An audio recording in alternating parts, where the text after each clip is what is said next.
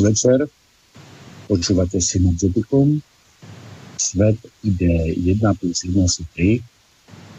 Hľadáme, čo nás spája. A od mikrofónu Tibor Moravky. Dnešným hostom je e, magister Jan Kozák. Dobrý den. Dobrý den.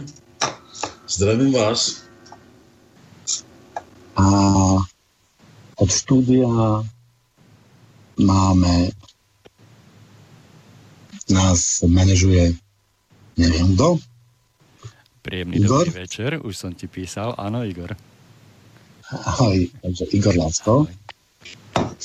A ja som veľmi rád, že som vôbec tohto človeka našiel, lebo Považujem pána Kozáka za človeka, ktorý má tú skladačku o našej histórie poskladanú veľmi dobre. Ja nespomínam, že by som stretol niekoho, kto by to mal tak krásne poskladané a tak by to zapadalo do seba celé, celé logicky. A v podstate nečudo, lebo pán magister Jan Kozák je prekladateľ sanskritu. Takže budeme, začíname priamo u zdroja, začíname od sanskritu, začíname od védskej kultúry. A potom z toho, v tejto relácii by sme sa dostali, dúfam, že sa nám to podarí, k našej európskej, arijskej kultúre, slovanskej kultúre, aké sú tie prepojenia a ako sa tá vedská kultúra transformovala alebo preniesla, ovplyvnila iné kultúry, iné myšlienkové prúdy, ako, no ja neviem, no, buddhizmus, hinduizmus, alebo kresťanstvo a tak ďalej. Čo sa týka kresťanstva, tak na to si dáme ďalšiu reláciu o dva týždne a to bude na tému kresťanstvo a vedská kultúra, to bude 19. septembra. A potom do tretice si dáme e, s pánom Kozákom 3. oktobra Ježiš Kristus, Simon Mag. A toto bude veľmi zaujímavá a až eh, heretická relácia, by som povedal. V tejto relácii si prizvem ešte pravdepodobne e, niekoho, alebo kto nás počúva, nech sa ozve a bude prizvaný do debaty. E, pravdepodobne Mira Hazuchu, alebo mm, pána Pátra, teraz si nespomínam na meno, čo tu má reláciu, či slobodnú vysielač, už minula sa pridal do diskusie, dúfam, že nás bude počúvať. Takže Máš. budeme sa snažiť e, vidieť situáciu z rôznych, e, z rôznych uhlov pohľadov a ako si tú skladačku poskladať. Máš na mysli e, Pálka Pakoša? Áno, áno, Pálka Pakoša, ktorého týmto no, taktiež pozdravujem a ďakujem veľmi za jeho vstup do relácie predchozej relácie. Takže um, pán Kozak, najprv vás poprosím, keby ste sa predstavili a dali, že niečo o sebe a máte slovo. Eh, já jenom chci říct ohledně eh, toho přenosu eh, toho pána, který moderuje nebo který vstoupil na chviličku do vaší mluvy, tak toho slyším úplně perfektně, jako kdybyste s ním seděl, ale vás slyším opravdu, jako kdybyste vysílal z Marzu, takže tam že občas špatně rozumím. Doufám, že to, že to půjde, že, že prostě Eh, vás eh, odchytím v pořádku, jako vibruje to hodně, jo. Tak můžeme začít teda? Ja len doplním, že bohužiaľ nie je to v. Ja eh, tento nedostatok technicky nie je v našich rukách, je to záležitosť Skypeu. Takže možno, keď dáme pesničku troška neskôr, tak sa skúsime s Tiborom znova spojiť a ono sa to zvykne zlepšiť. Takže nechám Myslíte, na Tiborovi. Uh-huh, nechám na Tiborovi, či dáme pesničku teraz. Lepšie?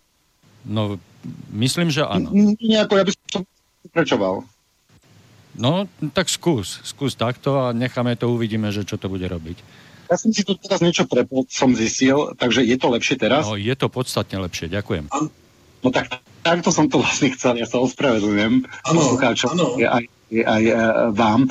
Pán Kosak, e, predstavte sa nám prosím vás v krátkosti. Ano, ano. E, tak e, zdravím všechny posluchače svobodného vysílače a, v krátkosti teda řeknu o sobě pár slov. E, vystudoval jsem archivnictví dějepis na Filozofické fakultě v Praze taky tři roky jsem tam bakalářský studium absolvoval v klinopisu, eh, studiem kultur starého předního východu a od roku no, přibližně 90 jsem se začal intenzivně věnovat indologii.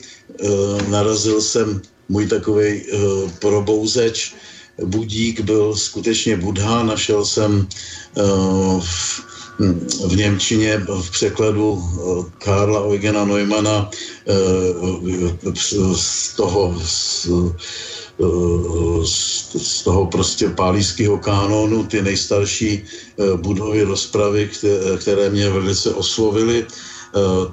A výsledkem toho byl, že jsem jako Němčinář přeložil Eh, ty eh, německé překlady toho geniálního překladatele Neumana, který byl mimochodem Pražák a, studoval ve Vídni a tam jsem pochopil, že eh, tudy cesta nepovede, protože zkrátka musí mít vhled do těch termínů, aby jsem dokázal překládat tak abych si byl jistý, že, že prostě překládám ty věci správně, takže jsem se od té doby začal intenzivně věnovat studiu sanskrtu a v podstatě u toho sanskrtu zůstávám až do dneška, takže už to za chvilku bude 30 let. No, to už je vlastně víc, přes 30 let, co se věnuju studiu sanskrtu a Ehm, založil jsem ehm, nakladatelství Biblioteka Gnostika, které dokonce je, myslím, i některé ty moje knížky známé na Slovensku, protože firma Kosmas zaváží i na Slovensko knížky a mám taky dost čtenářských ohlasů, píšou mě lidi ze Slovenska a postupně jsem začal tak od těch eh, nejstarších indických zdrojů eh, začal vydávat eh, dosud nepublikované knížky, které dokumentují ten duchovní vývoj světa od těch dávných védských dob až do současnosti. A, takže hm, to, co, s čemu jsem se věnoval právě současně se studiem sanskrtu, e, tak bylo studium antické gnoze, kde e, právě jako znalec buddhismu jsem velmi brzy pochopil, že celá antická gnoze a potažmo teda i to evropské křesťanství byl vlastně jenom transformovaný buddhismus, který ovšem také čerpal z indoevropských dávných zdrojů, takže se nedá jednoznačně jenom říct, eh, ano, je to eh, okopírovaný buddhismus, to rozhodně ne, eh, protože tam ta stopa toho dávného védského světonázoru, jak vám vysvětlím, tak je taky zřetelně patrná. No a e, takže jsem e, překládal z latiny jako, jako vystudovaný archivář, umím latinsky, takže jsem e, přeložil z latiny e, herezio, nebo prostě e, latinské spisy vymítačů gnoze, e, Irenea a Hippolyta. E, to jsou velmi, velmi zajímavé dokumenty, prastaré, teda z nějakého toho no, druhého, třetího století našeho letopočtu. A potom e, jsem se už osmělil začít překládat ze sanskrtu, takže jsem se věnoval právě krásné knížce Ašvaghošově životopusu Budhy, Buddha Charitam se to jmenuje sanskrtem a hm, kde právě hm, také čtenář může narazit na řadu styčných míst mezi tím východním spasitelem Budhou a tím literárním biblickým spasitelem Ježíšem Kristem. No a potom jsem se pustil do Manuova zákonníku, zároveň teda s, s panem profesorem, panem, jak on se jmenuje, No, teď si nemůžu na něj vzpomenout. Uh, ale myslím si, že každý, kdo, kdo si koupil oba ty překlady ze sanskrtu, jak ten můj, tak i toho pana profesora indologie, tak, tak myslím, že může zaznamenat jako ty velikánský rozdíly v interpretaci a smyslu vlastně celého toho Manovu a zákonníku. No a e, v současnosti e, samozřejmě, že e, ta, ta moje jako kritika, nebo spíš to objevení, jakým způsobem došlo ke genezi biblické, tak je naprosto protiproudová záležitost v dnešní společnosti, která po otevření se teda železné opony Eh, se dychtivě vrhla západním směrem a všecko eh, východní eh, dehonestuje. Vidíme dneska, jak vypadá ta situace třeba s poměrem k Rusku a, a podobně. Takže ty moje všechny knížky a ty moje badatelské objevy jsou proti srsti současnému mainstreamu a e, z toho důvodu vlastně mě tady i máte v tom vašem svobodném vysílači. Z toho důvodu také neučím na žádné vysoké škole s, malou, s malými výjimkami, když mi nějaký sympatizant nabídnul přednášku, tak, takže mám svoji vlastní školu gnostickou, kde vykládám právě zcela jinou historii, než jakou se může eh, čtenář nebo posluchač eh, dozvědět z dnešních eh, mainstreamových informací a vyučuju sanskrt, konám přednášky všude po republice a to je moje současná pozice a můj, můj současný život. Tak asi takhle, jestli by to stačilo. Super, super, akože stačilo a môžeme teda prejsť eh, k jadru. Uh, Povedzme niečo o vedskej kultúre. Ako tí vlastne ľudia hm, žili a aké máme hm, informácie, aká, aká to bola filozofia, aby sme vedeli, o čo sa vlastne vrážame. Ano, prípade, či bolo niečo predtým, ale ako tam navezuje, lebo určite teda niečo bolo predtým, či máme aj o tom nejaké informácie a hlavne o tom spôsobe života, spôsobe myslenia. Ano, no tak já jsem uh, především uh, především pochopil, že jestliže ta celá naše křesťanská kultura má védské kořeny, a, a nebo prostě východní kořeny, že tam akorát došlo k právě k zajímavé transformaci nebo proměně Eh, která eh, ale pořád eh, ukazuje na ten původ, odkud, odkud zešla, tak tím pádem jsem také pochopil při studiu véčtiny a védy, že se jedná o nejstarší indoevropskou řeč a Eh, právě to mě vedlo taky ke studium véčtiny a k pokusům o překlad teda védských hymnů do češtiny, na kterých budu eh, pracovat, jak doufám, ještě hodně dlouho, protože je to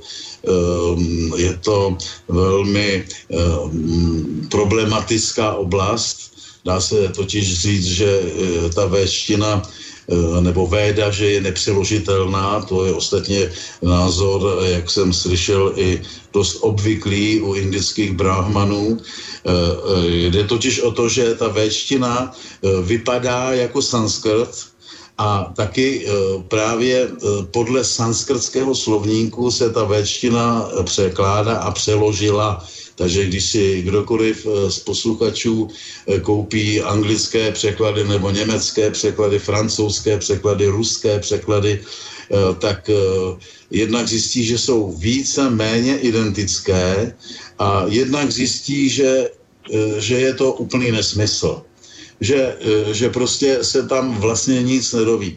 No, nemůže se tam nic dozvědět, protože všechny ty překlady jsou pokusy o překlad a jsou překlady špatné, jsou překlady mylné. E, to dneska vím naprosto bezpečně. E, jde o to, že ta původní védská civilizace, nebo spíš bych měl říkat kultura, vycházela z duchovní nauky, která postupně se rozvíjela a transformovala až právě do toho e, našeho biblického křesťanství a do e, současného materialistického světonázoru, e, který je jistým způsobem se dá charakterizovat jako opačný nebo negativní, Eh, protože eh, má za základ hmotu a má za základ zemi a vychází eh, z úplně jiného teda světonázoru, než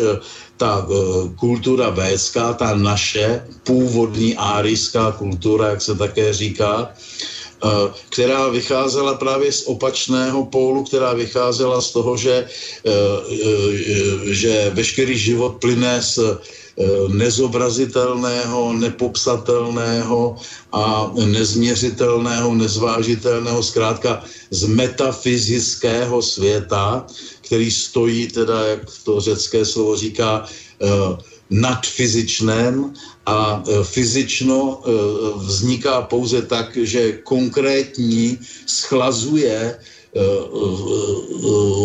zahušťuje toho ducha a tak vytváří eh, všechny ty stíny nebo ty tělesné formy. Eh, takže eh, z tohoto důvodu je velmi potom těžké, aby nějaký přesvědčený člověk, který celý život se učí třeba sanskrt, a, ale miluje přírodu a žije současným mainstreamovým světem, Eh, pouští si eh, stouny a chodí občas eh, na nějaký mejdany, plaví se na jachtě a sleduje US Open a drží palce Márii Šarapové nebo nebo podobně, že tak takový člověk je tak zahlcen tím současným světonázorem, že nemůže vůbec proniknout do Eh, do těch eh, oblastí eh, dávných nebo do těch oblastí jemných,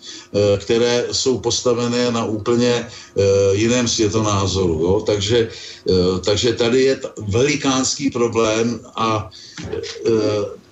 nevím, doufám, že, že přece jenom to vědomí se pořád rozšiřuje, pořád víme víc vzhledem současné globalizaci.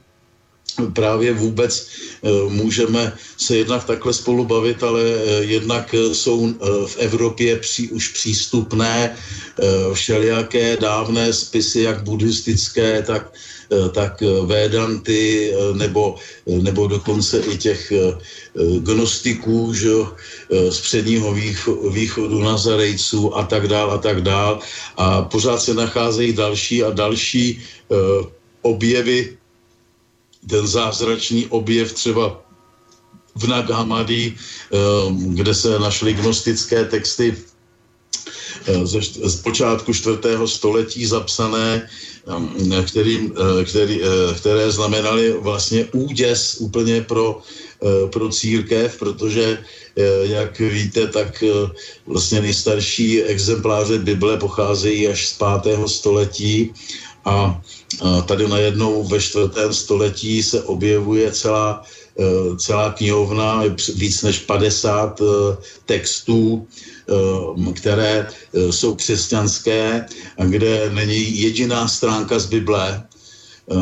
Takže je vidět, že je potřeba, pokud máme opravdu studovat historii a znát pravdu, uvědomovat si, skutečnost, napsat zcela jinou historii vzniku křesťanství a vůbec vývoje naší společnosti, protože jsme byli velmi dlouho uvězněni v tom biblickém paradigmatu a dodnes jsme vězněni eh, pořád v tom eh, mainstreamu, eh, který z toho biblického paradigmatu vyrostl. To je potřeba tohleto si uvědomit, že všichni ti katolíci nebo papežové, jsem slyšel nějakého moderního papeže, nevím jestli Ratzingera nebo někdo takový, Eh, povídal, že, eh, že celý svět eh, západní nebo vůbec celý svět, že se odchyluje čím dál tím víc od,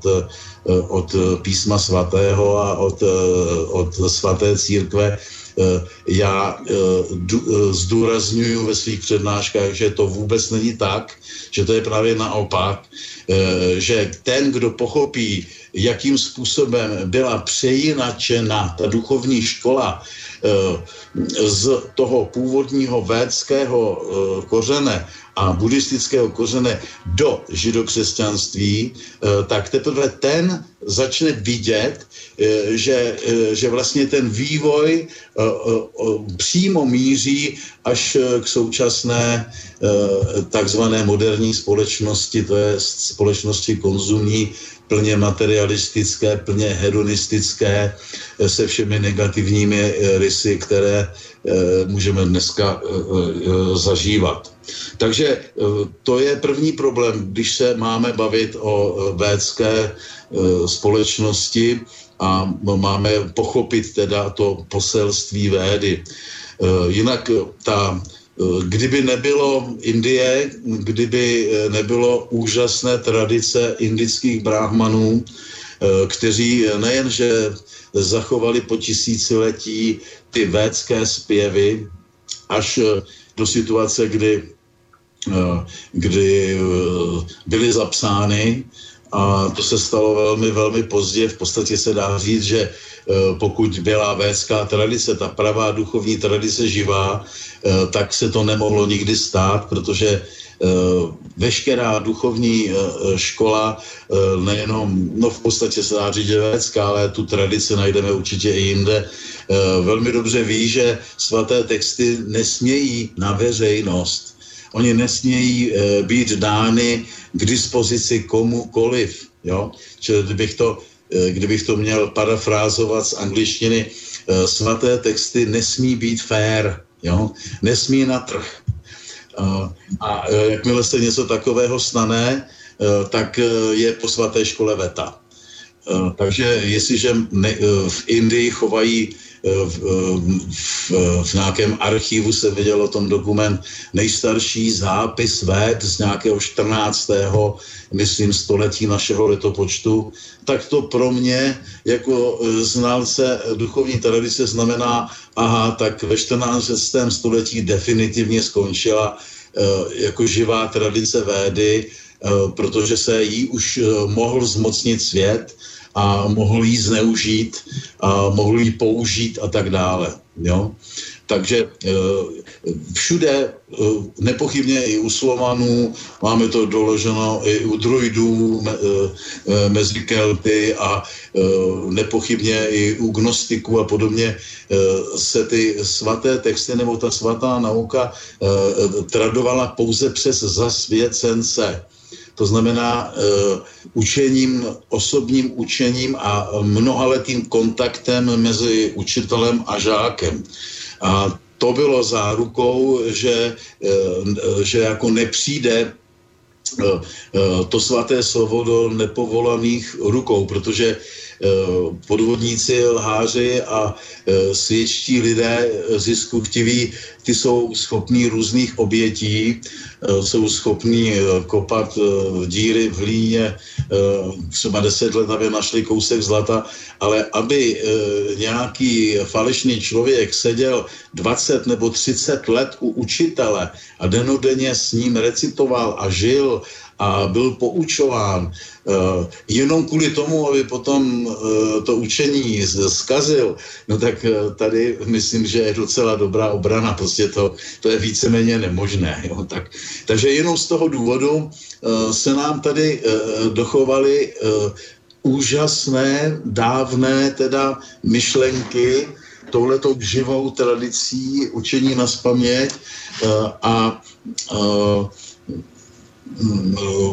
jak říkám, kdyby eh, teda nebylo tělo těch Indů eh, a téhle tý tradice, tak by, tak by bylo veta prostě po našich vědomostech a panovaly by dneska naprosto falešné představy o tom, co to je vlastně Bůh a co to je duch a co to je duchovní škola Eh, takové, jako, jaké si můžeme přečíst někde v Blesku nebo v nějakých prostě jiných pofiderních zdrojích, kde jako se, se seriózností zkrátka příliš nepárají. Jo? Takže to je, to je opravdu velký dík a vlastně zázrak, že se něco takového stalo. Takže je pořád šance, a já ji cítím i v sobě, ale nevím, jestli na to budu mít dost sil, eh, protože nemám žádný eh, kolektiv, eh, který by se se mnou dělil o práci, že je možné ty védy pochopit a správně i přeložit, ale v současnosti teda, když bychom se měli bavit konkrétně, že bychom z, těch, z té védy Eh, že by, že by jsme mohli eh, vyvodit eh, světonázor, že by jsme mohli vyvodit celý systém filozofický, že bychom mohli vyvodit, jak ta společnost žila, tak to jistě možné není. Jsou o tom všelijaké fantasmagorické hypotézy, ale nicméně z té další vrstvy, z té vrstvy sanskrtské, z Manuova zákoníku a e, z podobných textů, e, které teda už nepatří do e, té kategorie svatého slova, e, toho šruty, jak se to řekne sanskrtem, ale do té kategorie smrti, to, toho, co, to, co bychom si měli zapamatovat, protože je to důležité, e, ale napsali to již lidé, kdežto eh, védy eh, podle té tradice eh, jsou vlastně božského původu. Tak, takže tam už ta představa celkem konkrétní a dá se o tom říci, říci spousta, spousta věcí. Já bych, když se teda bavím o, o té vědě, tak bych chtěl říct, že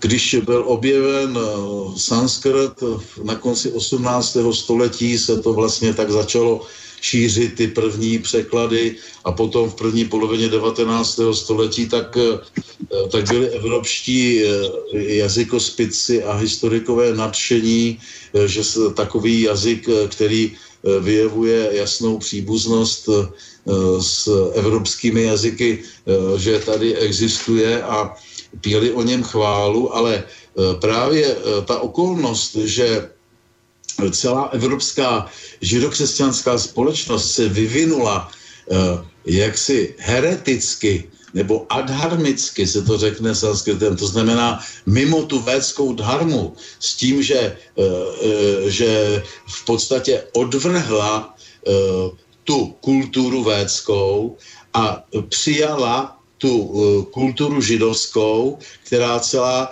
stojí, stojí na tom, eh, že vlastně zlo neexistuje, že zlo je přirozené, eh, že se musíme smířit s tím, že podstata člověka je zlá, že člověk je vlastně člověk je vlastně hovado, jak se píše v knize Moudrosti v Biblii a že, že teda se vydává směrem Eh, směrem, eh, jak se to řekne správně, eh, kajícího hříšníka, tak my vlastně jsme v, v civilizaci, která odkopla to védské dědictví, převrátila ho a použila ale některé eh, jeho myšlenky k tomu, aby nastolila úplně jinou církev, úplně jinou civilizaci a to sice eh, eh, civilizaci zapřísáhlých hříšníků, protože hříšnost je smysl života a jeho hlavní zdroj, jak se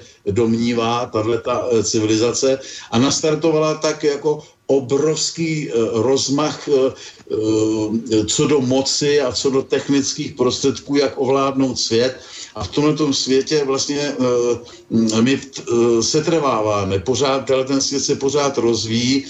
Spousta lidem je už jasné, že to asi dopadne špatně. Jsou tady armády lidí, které, kteří, nebo odborníků, kteří kritizují vývoj, hrozí, že jo, jak nějací Eh, nějací ekologové, tak eh, botanici, eh, biologové, tak sociologové a tak dále.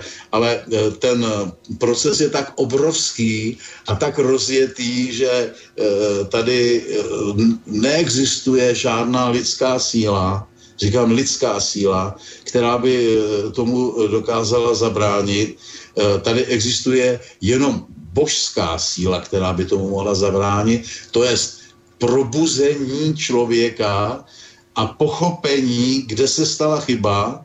No a právě na tom já pracuju. Já jsem právě e, tu, tu chybu, tu proměnu studoval a právě o té proměně e, toho původního e, arijského myšlení v to židokřesťanské jsem v té bibliotéce zdokumentoval. Takže každý posluchač, který má zájem, aby pochopil, o co tady jde ve světě, proč je to tak a ne jinak, tak má tady krásný studijní materiál, e, protože hm, většinou se ta biblioteka skládá jenom z komentovaných a přeložených, mnou přeložených starých, starých textů. Jo? Takže, takže asi, asi takhle.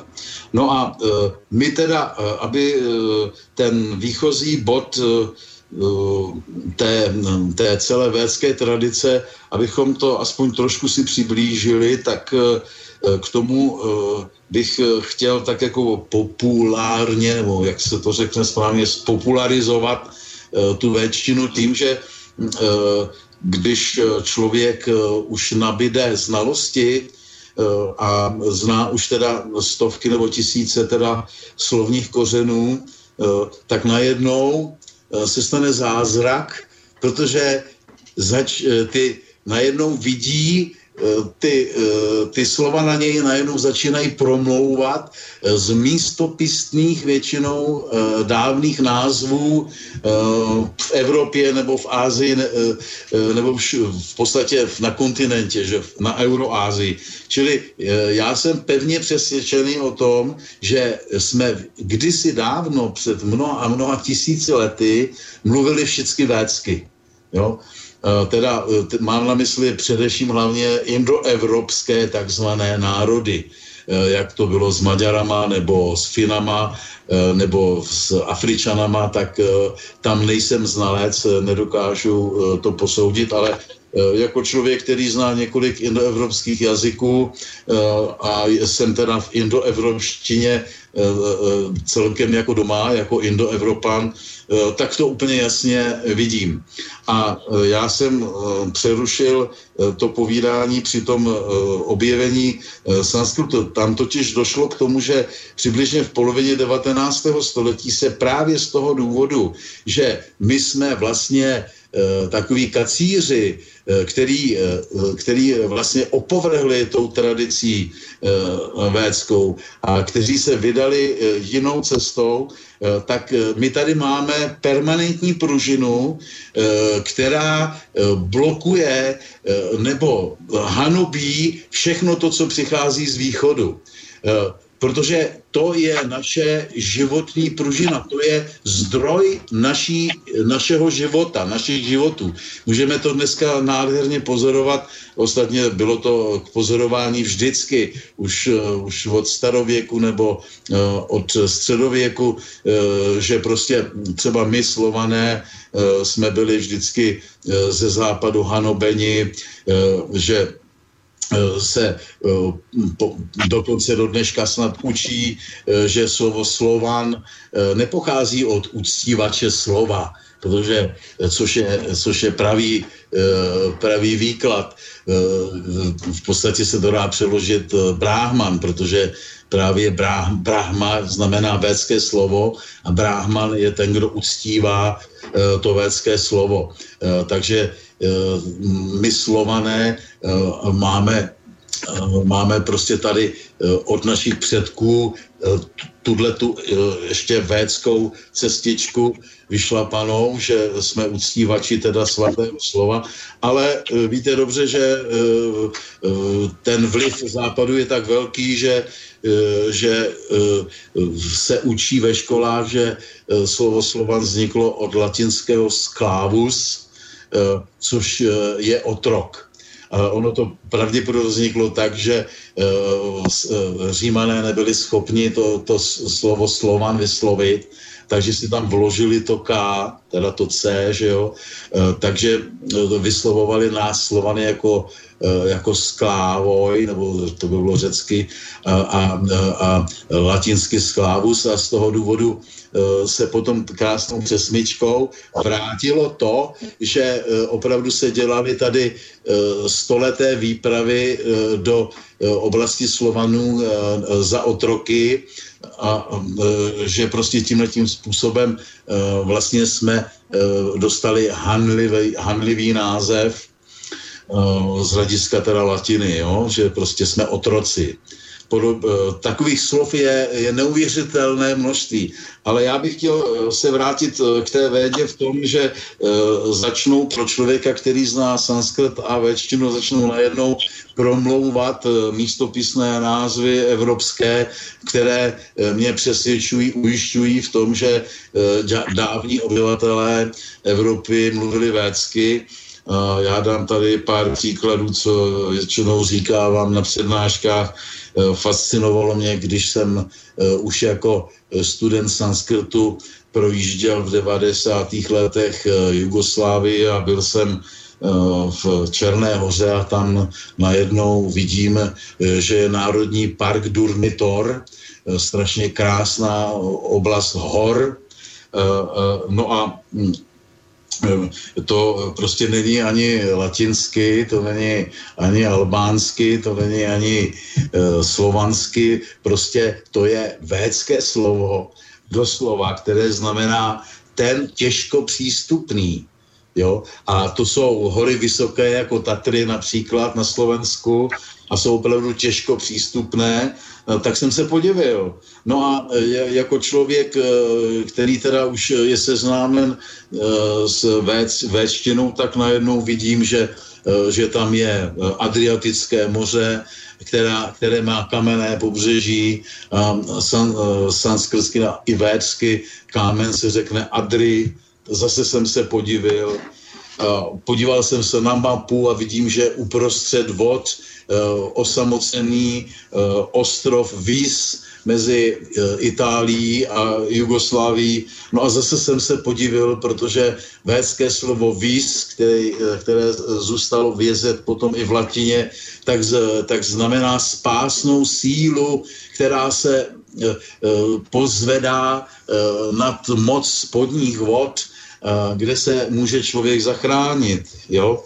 Eh, jel jsem dál, byl jsem na ostrově Hvar, eh, který je zakřivený, no a eh, Hvar, Hvaraty znamená právě být ohnutý sanskrtu. No a pak jsem se tomu věnoval a dalo by se o, dala by se o tom napsat celá kniha, protože to jsou tisíce názvů v každé zemi evropské, nepochybně bychom mohli jít dál i do Ruska a na Sibiř a tak dále, které projevují právě jasně ten svůj védský původ. No, například ve Francii je řeka Soma, kde se odehrávaly velké boje za první světové války eh, a eh, Soma to je přímo centrální termín celé védské eh, liturgie a védského náboženství.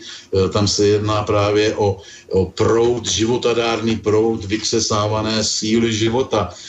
Tak, takže to je taky velice zajímavé No a e, pro Slováky, že e, často používám, určitě by se tam e, našlo taky spousta, spousta slov, které mají védský původ, nepochybně především ve spojení s uctíváním Tura, to je býka Sómy, takže všechny Turčany a Turiec a podobně, to jsou posvátná místa původního védské náboženství nebo védský světonázor zastávajících lidí, eh, které eh, nám jako názvy zůstaly, ale už nikdo tomu nerozumí a proč se uctíval zrovna bík a co to má vlastně znamenat, to už tomu dneska taky nikdo nerozumí.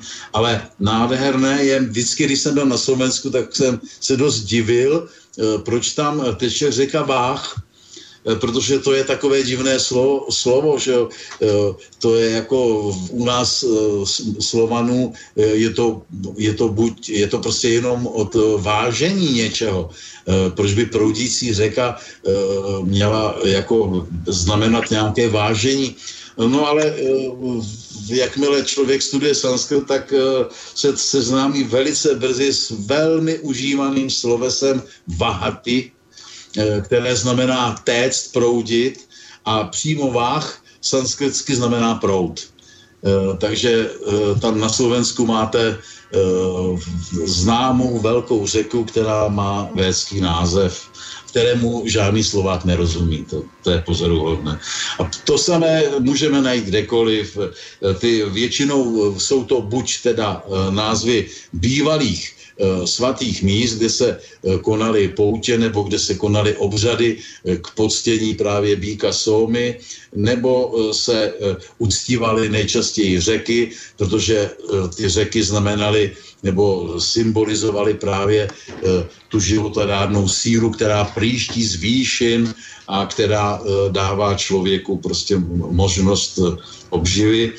Takže ty svaté řeky, ať už se jedná v Indii třeba o Gangu nebo o Indus, Indus eh, o Ganga eh, doslova znamená ta, ta rychle proudící, jo, eh, od Ganga Gachaty a Indus, to je přímo název Somy, jo, ve védě Indus je Soma, čili oba, oba tyhle ty veletoky včetně i toho třetího Brahmaputry. Brahmaputra znamená syn Brahmy a takže všechny ty tři uh, indické veletoky uh, mají posvátný védský název a uh, s tím se právě můžeme setkat všude.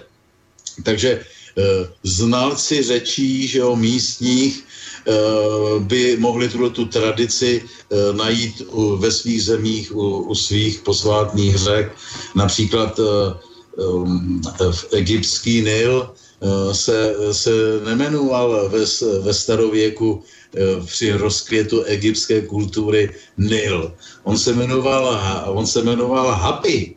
A, a, a Hapi to je právě védské slovo, Potom eh, taky eh, eh, v Egyptě se vyvinulo uctívání býka Apise, ale tady tohleto slovíčko hapi, to je védské slovo, původně znělo apas a byly to zase ty životadárné proudy, které tečou ze zhora. Takže zkrátka chci říct, že pro člověka, který studuje véčtinu a sanskrt, tak k němu začínají promlouvat místopisné názvy celého kontinentu a může si ověřit, že, že ten zdroj, ten kořen té naší kultury Příštil pocházel eh, tady z tohohle toho pradávného zdroje.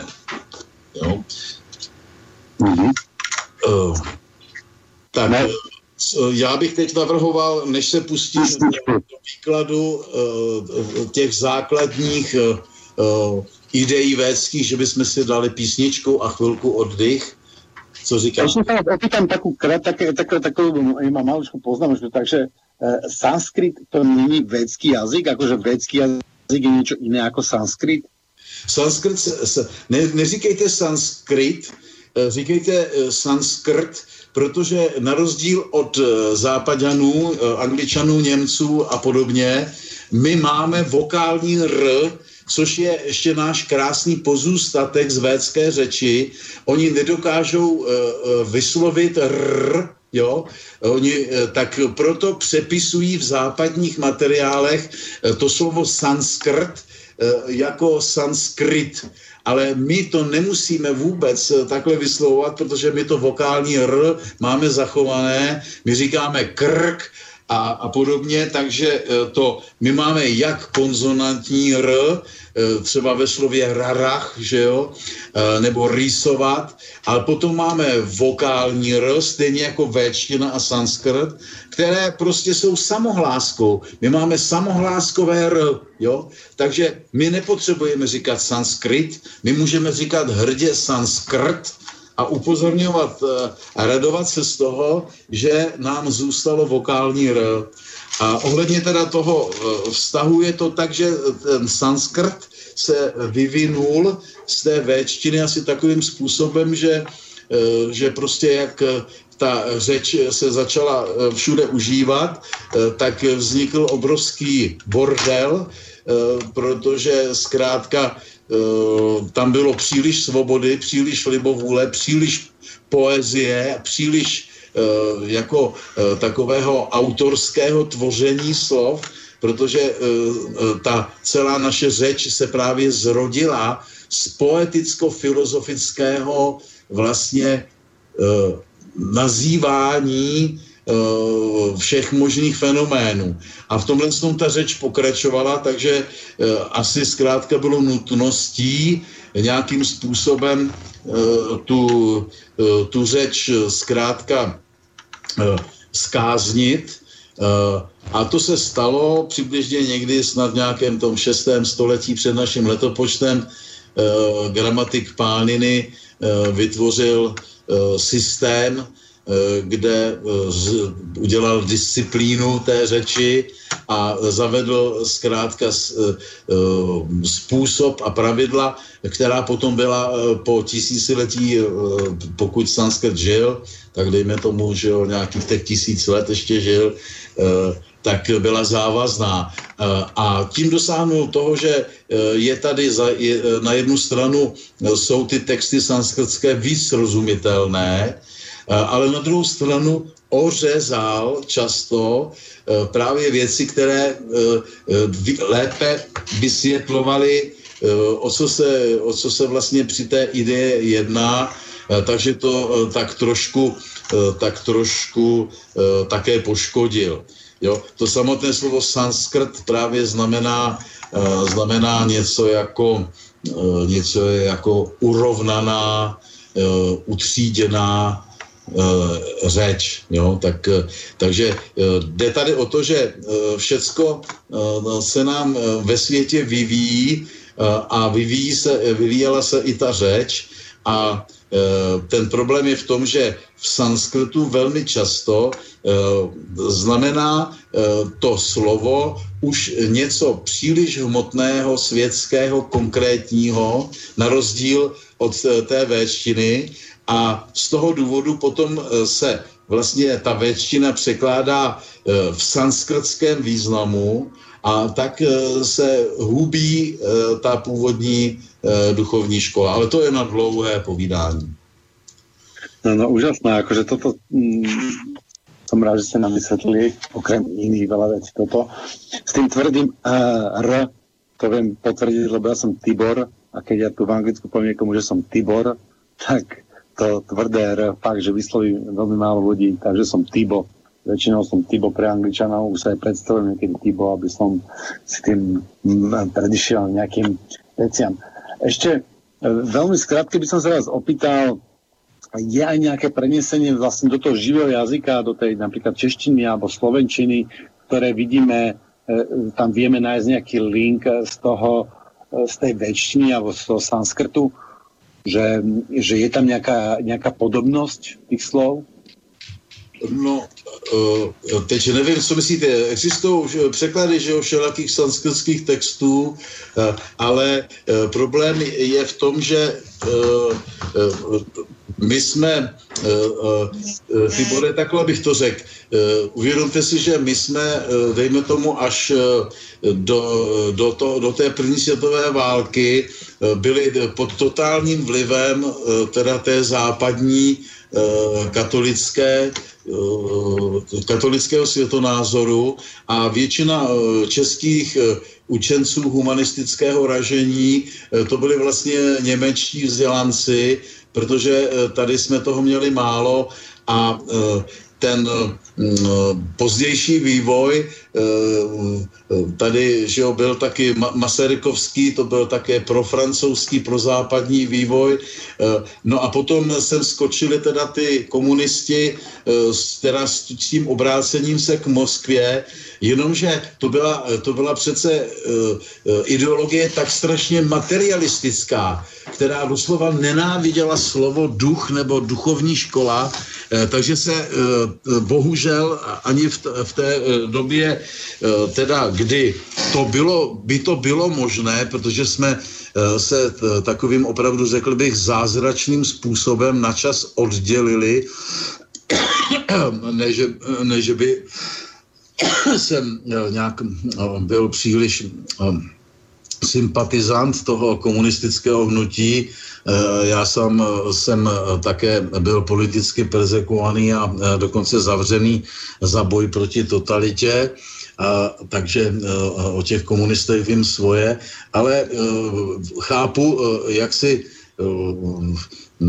z vyššího principu, z vyššího hlediska, že jsme byli zázračným způsobem na 50 let odděleni od toho permanentního ideového tlaku a ideového světonázoru západního, takže, e, takže jsme si mohli e, jako trošičku odpočinout a bohužel ten, tohleto prázdno ideové nedokázal tedy nikdo využít k tomu, e, aby začal pracovat na právě těch védsko-slovanských kořenech, protože prostě si to komunisti určitě nepřáli, určitě jakéhokoliv akademika, který by se o něco takového na Akademii věd za komunismu pokusil, tak by ho asi vyhodili, že jo.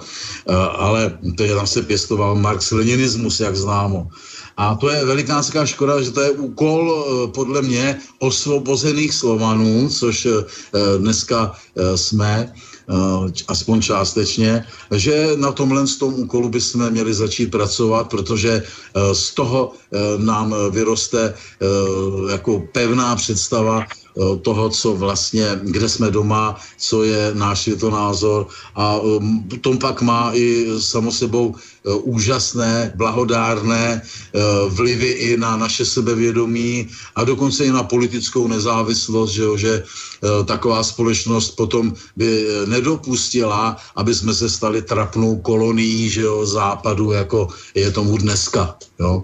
Eh, jenom proto, že lidé nic nemají a myslí si, že teda nic nejsou, tak se prostě vždycky akorát přidají na tu stranu uh, toho vítěze, kde jsou peníze a, a opakují potom vítězi to, co on chce slyšet a uh, to, je, to je opravdu velice trapný způsob života. Jo? Takže, takže si myslím, že právě tímhle tím tak trošičku pracuji i na takovém slovanském všeobecném Eh, národním probuzení, protože právě kdo, ten, kdo pochopí, o co se jedná, ten, kdo pochopí ty védské kořeny, tak najednou začne zkrátka být teprve sám sebou a být teprve prostě člověk, který, který si může říct, ano, jsem probuzený. No. Tak dáme tu pauzičku, jo? Teďka. Krásně si to povedal, jasné. Poprosím režu Igora o nějakou pesničku. Uh, děkuju, takže teď je 55, takže uh, v těch... Uh, Už dávno nechodí k nám kamarátka plachá nádej. Utiekla do polí, tam vyzlieka sa z kože hadej. Milenka slepá s tvárou bledou drží v ruke váhu. V štychu nás nechá niekde od Košíc až po Moravu. Niekto sa otočí, keď počuje, že ovce plačú. Len pásku cez oči a keď mať pravdu len tú našu. Trochu nás zabolí, keď lož dostáva mená nové. Nikto to nepovie, že niečo je tu tmou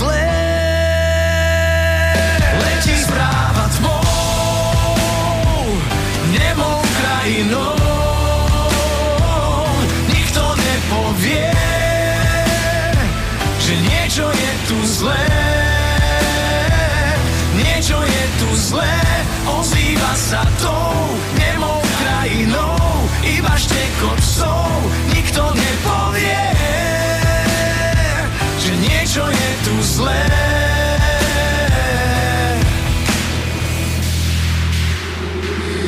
trochu zamračené, v telke znova niekto klame. Slová, čo nepovieme, ostávajú umlčané. Ráno sa rozbehneme s túžbou, že sa niečo zmení. Aj tak nič nepovieme s babelosťou nakazený. Čítam na starej stene, vraj je všetko vopred dané. Slová, čo nepovieme, ostávajú umlčané Stretávam živé tiene a je vo mne vypredané. Potichu bez slov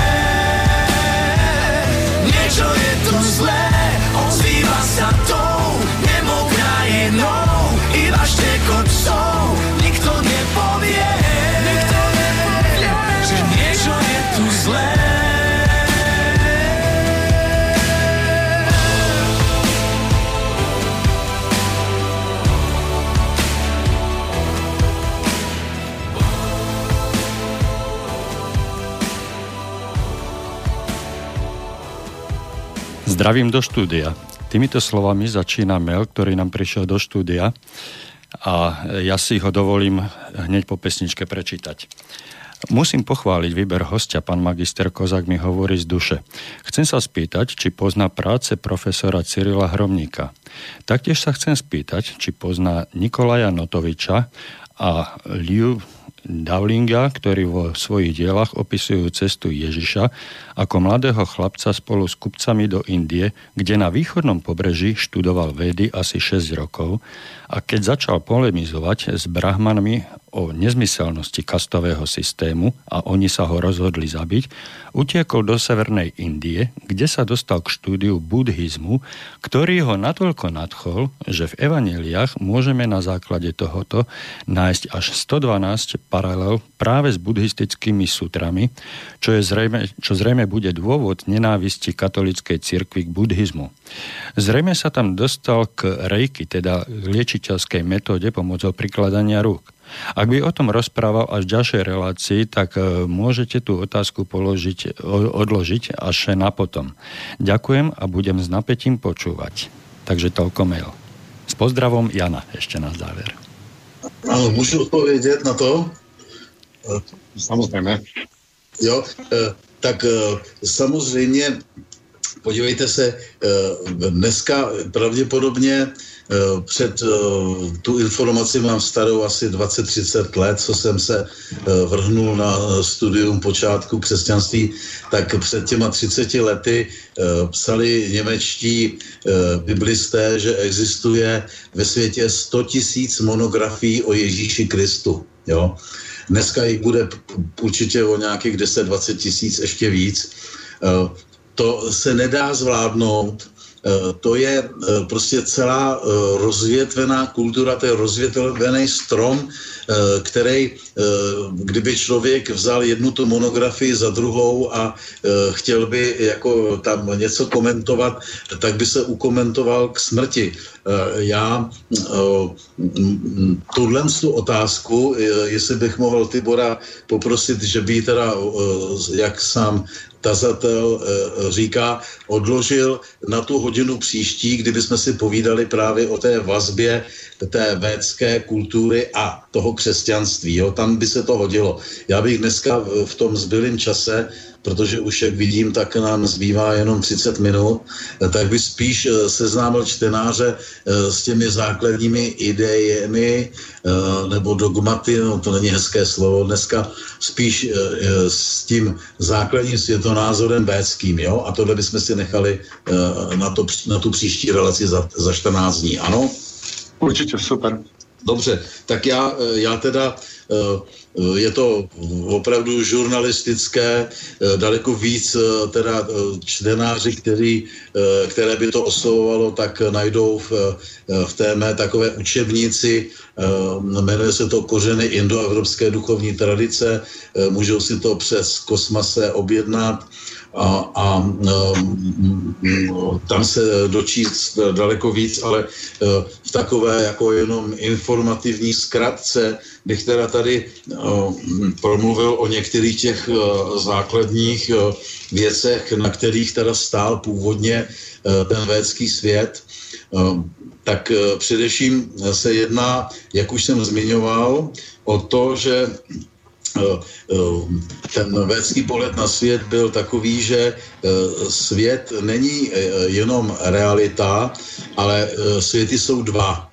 Věčné dva světy. Ten jeden svět, takzvaný svět param, nebo duchovní svět, častokrát stotožňovaný zajímavým způsobem s termínem puruša, který je už v těch védských obrazech Eh, zobrazován a v Manovém, v Manovém zákonníku také eh, jako nebeský člověk, eh, jako, jako, jako sama esence nebo podstata ducha, že je vlastně pro, že my jsme projekcí tady toho vesmírného nebo nebeského věčného člověka.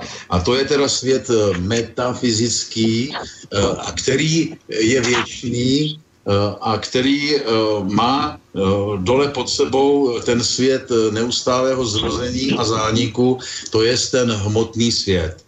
A to centralistické vztahování se, které je tak obtížně pochopitelné právě z bydle, je tady jednoznačně nasměrované nahoru, teda do, toho, do těch duchovních světů, eh, kdy eh, ale eh, je potřeba zdůraznit, že to samotné slovo Puruša a i ten termín Deva, který my jsme si přeložili nebo my jsme ho nahradili slovem Bůh, což je také védské slovo, původně znělo Bhaga, a byl to ten, který rozděluje na všechny strany bohatství. Jo, tak bychom si měli uvědomit, že to slovo Deva v sobě obsahuje kořen div diviaty, a to znamená zářit, svítit, takže v podstatě ta védská tradice mluví o zářícím věčném duchu, který vlastně je světlem poznání, eh, jeho tělem pro všechny materialisty, aby se zamysleli, eh, je všechno pozná, jeho tělem zde na zemi, jeho přítomnost zde na zemi je veškeré světlo poznání v lidech. Takže tady už vidíte, jakým způsobem eh, pracovali ty naši předci se slovem tělo například. Jo? A všecko teda tělesné je už to, co vstoupilo do času a tím, že vstoupilo do času z věčnosti, tak vstoupilo do smrti. To je to, co eh, přijalo smrt, protože upadlo do omylu. Takže e, ta koncepce právě je centralistická, kdy existuje věčné světlo, jemné, nehmotné, které tady permanentně je, které proniká celým světem, nebo lépe řečeno, který, které vlastně roztahuje celý svět, nebo na kterém je celý svět navěšen, veškerá hmota, tak to je ta základní, strašně důležitá vize Eh, takzvaného boha, která se absolutně liší potom od toho boha eh, světa pána nebo boha fatalistického, který určuje eh, všechny osudy všech jedinců a podobně. Takže svět je dvojsvětí. A je svět věčný mimočas a je potom ten spodní svět, který se také nazývá aparam, nebo také Bhava a podobně, eh, tak to je svět, který neustále teda se přijímá formu a v té formě stárne a umírá a zase přijímá formu a tak dále do kolečka. Jo? Takže tohle je sám základ, dva světy. A přičemž ten termín právě Puruša Eh, který potom se už překládá také často, já ho překládám jako člověk s velkým č, s tím, že ovšem komentuji, že ten uh, védský význam toho slova je právě světlo na počátku nebo věčné světlo bez stínu, tak No, ten je, toho je třeba chápat tak, že to je jakési prostě teda duchovní slunce, Eh, které eh, svítí eh, a prosvěcuje a dává život, a který ale je permanentně v jisté vzdálenosti, jak bych to řekl, hm, má svůj, má, má, má svůj negativ a to je prostě temnota nevědění jsme pořád v duchovních oblastech, jo? protože celý systém stvoření a celý systém e, toho védského pohled na hmotu je takový, že e, hmota je, e, je něco, co vzniká právě dočasnou srážkou nebo spojením mezi tím světlem a, a světlem vědění a mezi tou temnotou nevědění. Eh, tak, eh, takže eh, tam právě prostor pro nějaký takový čistý individualistický nebo egoistický materialismus od samého základu nebyl a není a je to taky základní zdroj našeho soucitu,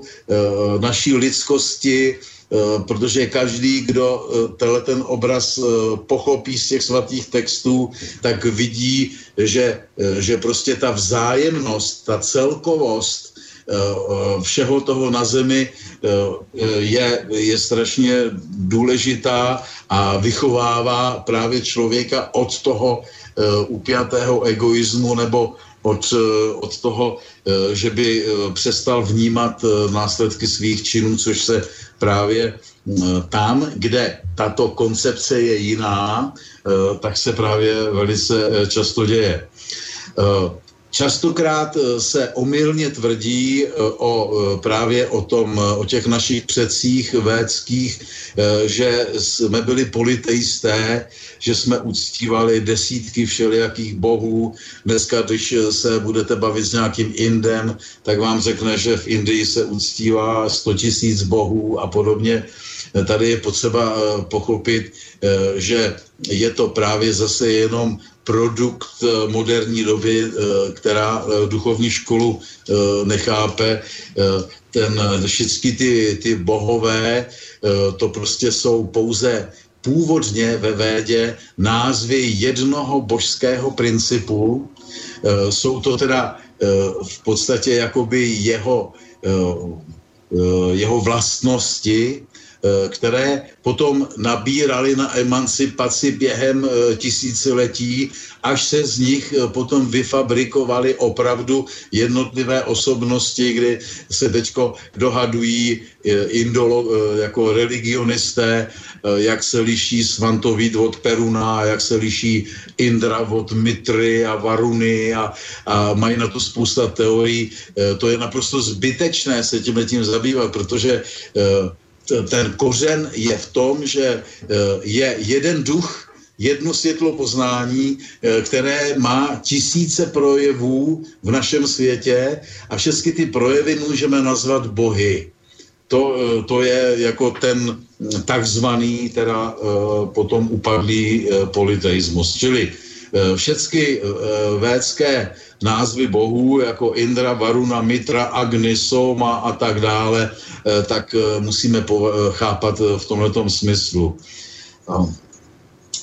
A ten tady nesmírně důležitý, vlastně téměř nejdůležitější takový jak bych to řekl, eh, nejdůležitější idea celé té eh, duchovní školy, se kterou vlastně stojí a padá eh, veške, veškerá ta duchovní škola, je chápání principů, jo? že svět, svět je složený, svět má v sobě, v sobě obsahuje tři principy. A tyhle ty tři principy uh, se během tisíciletí rozvinuly také do spousty podob, ale ve, své, eh, ve svém základu védském eh, to bylo tak, že ti naši ádiští předci chápali, chápali svět jako věčný, věčný svár, věč, věčný souboj mezi silou nebe, horní silou a silou e, země spodní silou. E, a e, u toho ale nezůstávali, čili to, co dneska, k čemu my jsme dneska permanentně jaksi vychováváni k tomu dualistickému, po takovému sportovnímu náhledu na svět, kdy se udělají dvě družstva, hrajou proti sobě fotbal a to jedno je vítěz a to druhý je poražený a ten vítěz eh, potom eh, vlastně konsekventně že jo, eh, rozhoduje a určuje, co se bude dít, protože je vítěz.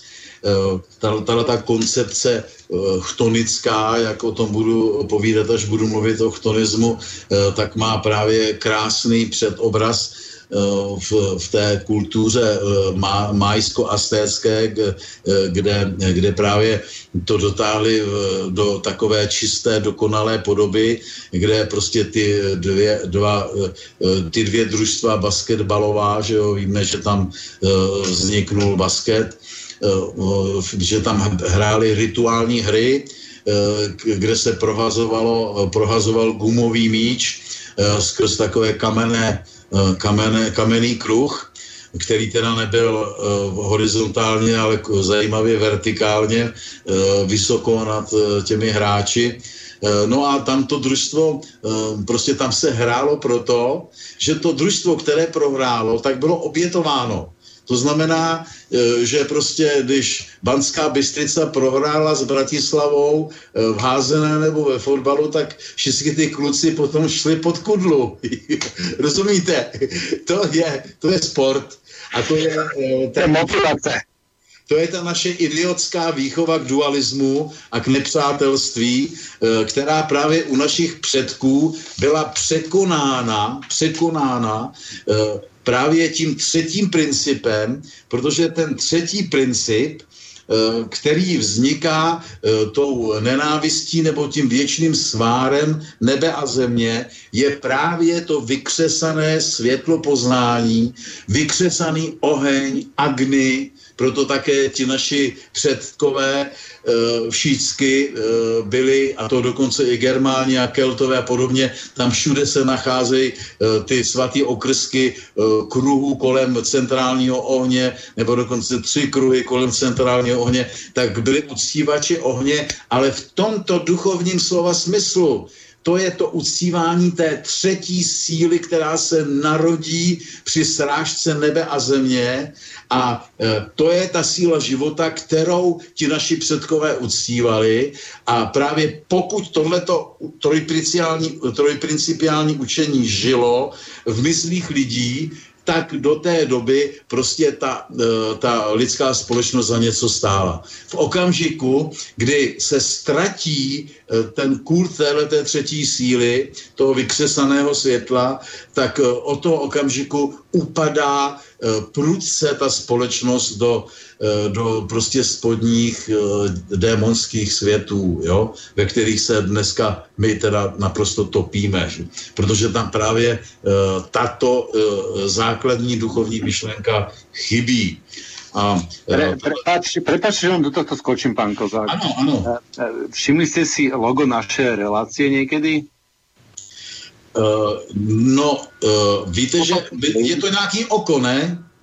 No ne, je to vlastne, sú to v podstate tri kruhy a priesečníky tri, troch kruhov, ktoré vytvárajú taký, mm, e, taký, e, taký obrazec. Vlastne pokračovanie tejto filozofie, keby sme tie kruhy vlastne dorábali, tak potom nám vznikne e, e, kvet života, ten staroegyptský e, symbol, ale no to je tá vlastne e, že oslobodení od dualismu, já bych povedal. Ano, ano, tak to je výborný, ano, tak to je krásný. Já můžu někde to vidět, ten, to vaše logo? Kde ho uvidím? Samozřejmě, já vám ho okamžitě teraz posílám tu na, na Skype, tam posílám, posílám link na našu reláciu, kde je Synergeticum, hľadáme, čo nás spája, kde je logo. Inak veľmi, moje, veľmi podobné je moje logo bojových umení, e, momentálne to volám e, systéma, ktoré vlastne symbolizuje ehm, podobnosť alebo vlastne synergiu eh, viacerých bojových umení, viacerých štýlov, ale nielen jedného alebo dvoch, ale proste viacerých, ako tá, tá multipolarita. Tak to by som to povedal. Ano, tak, eh, tak to je výborné, tak eh, to jsem rád, že něco takového vůbec jako je. Eh, já bych tady k tomu chtěl říct, že to je, o tom se dá napsat kniha, jo, o, to, o tom třetím principu. Eh, já se ho snažím právě zdůraznit eh, v té, v té knížce kořenů a z toho totiž vyplývá úplně všechno. Staří bráhmani například, že jo, jak víte, tak uctívali právě zrození tady tohohle toho světla poznání symbolicky, jo, je potřeba chápat tady tu symboliku, protože materialisté pořád věří e, v to, že když je někde nějaké podobenství nebo nějaká symbolika, takže to je to. Oni nechápou, že to je prostě jenom symbolika nebo herecké připomnění něčeho duchovního. A pletou si pořád teda e, ideu a předmět. Takže symbolicky eh, že tisíciletá tradice brahmanská určitě byla i u nás, u našich slovanských předků, že se tenhle ten třetí princip světla eh, v tom sváru nebe a země vykřesával nebo vytáčel eh, právě pomocí dvou dřívek, které se vésky nazývají araní, to znamená, jako, dalo by se to přeložit jako extrémy, takže mezi těma dvěma extremistickýma silama vznikala ta síla světla poznání, takže ta horní síla byla právě reprezentovaná tou svastikou, Eh, tolik eh, dneska prostě dramaticky eh, Hitlerem vlastně zvýrazněnou a špatně pochopenou a mezi spodním dřívkem, kde se prostě točilo, otáčelo tak dlouho, až vzniknul oheň. A to samé v různých kulturách se děje vykřesávání mezi dvěma kameny a, a to samé platí i o takzvaných mlínských, božích mlínských eh, kamenech, které eh, nemelou eh, nadarmo.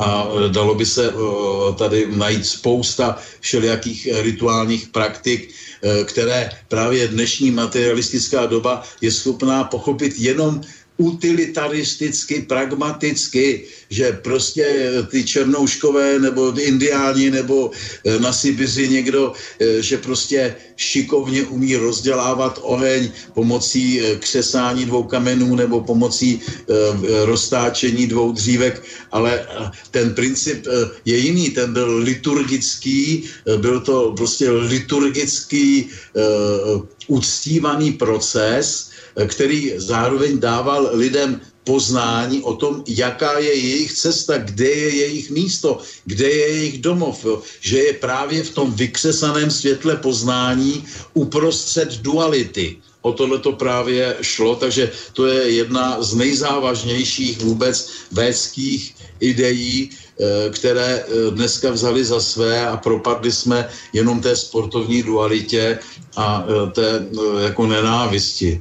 Eh, tady tá... Ja by som, ja, ja by som vás eh, trošičku doplnil v tejto veci, eh, ako, ako to vnímam. Je to rozdiel medzi, ja to nazývam holistické a, a lineár, holistický a lineárny spôsob myslenia.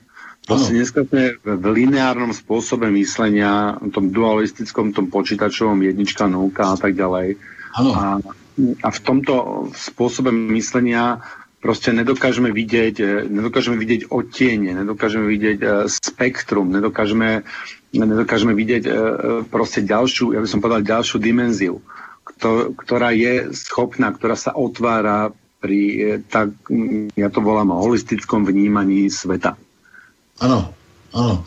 To, je, to máte naprostou pravdu.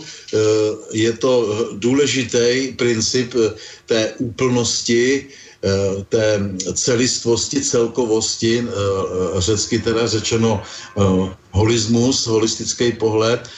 A to je, to je právě to, co, po čem volají dnešní všelijací intelektuálové a dá se to právě nastolit nebo propagovat právě pomocí vysvětlení Eh, toho védského pohledu na svět, který je totálně holistický, který právě eh, toho purušu nebo toho to věčné světlo chápe právě jako eh, světlo úplnosti, celistvosti, celkovosti, že, že zkrátka ta hodnota ta, toho, té úplnosti je něco eh, daleko víc než eh, normální matematika. Jo? Prostě je to, dokavať eh, nemáte v autě stoprocentně všechno v pořádku a nemá čtyři kola a podobně, tak zkrátka nepojede. Tam 99% ještě není nic. Teprve 100% je prostě něco. A tohle, tenhle ten princip eh, právě dneska taky eh, se velmi špatně chápe.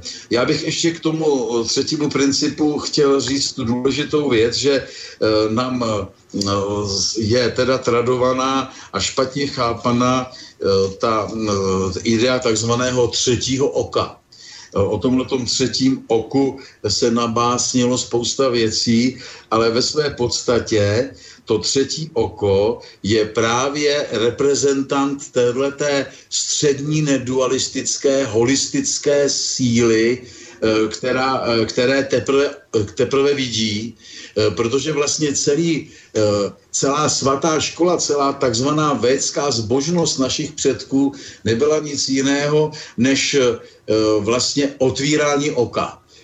Že prostě ten člověk spící, materialistický, který je uzavřený jenom tužbama svých tělesných smyslů a nic jiného nevnímá, tak ten, když v sobě má to základní zrnko ten základní, tu základní jiskřičku eh, toho purušovství, eh, tak eh, on začne pomalonku se probouzet, začne pomalonku otvírat prostě to oko a když to oko otevře úplně, tak vlastně dosáhnul toho, toho úplného poznání. Takže celá ta, celá ta vlastně tradice té árijské eh, takzvané zbožnosti nebo té duchovní školy nebyla o ničem jiném než právě o tomhle.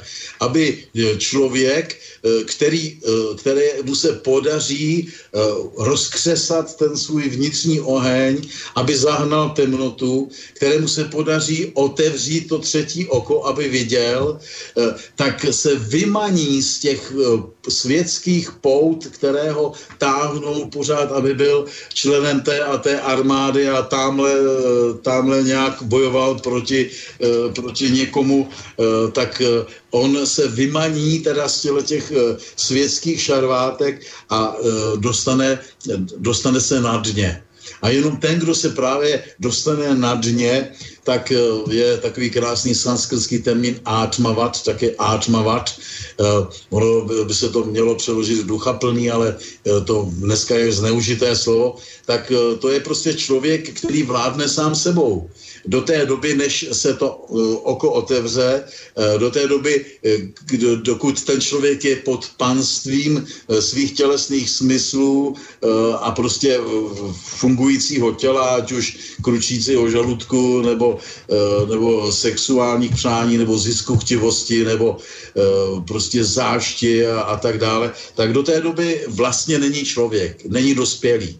No, a celá ta škola vlastně je o tom, jak dospívat, jak ten člověk z toho polozvířecího primitiva postupně může dospět až eh, k tomu úplnému člověku. A to, to znáte v těch eh, starých školách, že jo, to je tak, že takový, ten, kdo se tam dostane, tak ten, ten potom už jaksi vyvane vyvane do, do toho věčné, věčného světla, protože už tady jako nepotřebuje být. Jo tak to, to jenom eh, k tomu, k tomu problému toho vykřesávaného světla, které zároveň je totiž eh, taky velmi zajímavě spojován eh, s rozevřením siločar hmoty.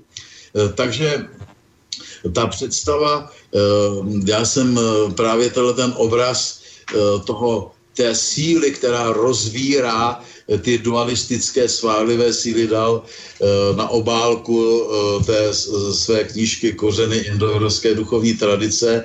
A je to takové eh, moje logo, protože já, já mu říkám védský Kristus, protože, protože právě to je pochopení toho spasitelství, to je pochopení toho posla světla, o kterém mluví potom i Bible, že to je prostě síla světla poznání, která dokáže rozevřít eh, tu, eh, tu dualitu, tu, ty siločáry hmoty, kde, eh, kde vlastně oddělí od sebe plus a mínus, protože jinak by se celý svět cuknul do jedné gravitační kuličky, že jo, a vůbec žádný život a svět by nebyl.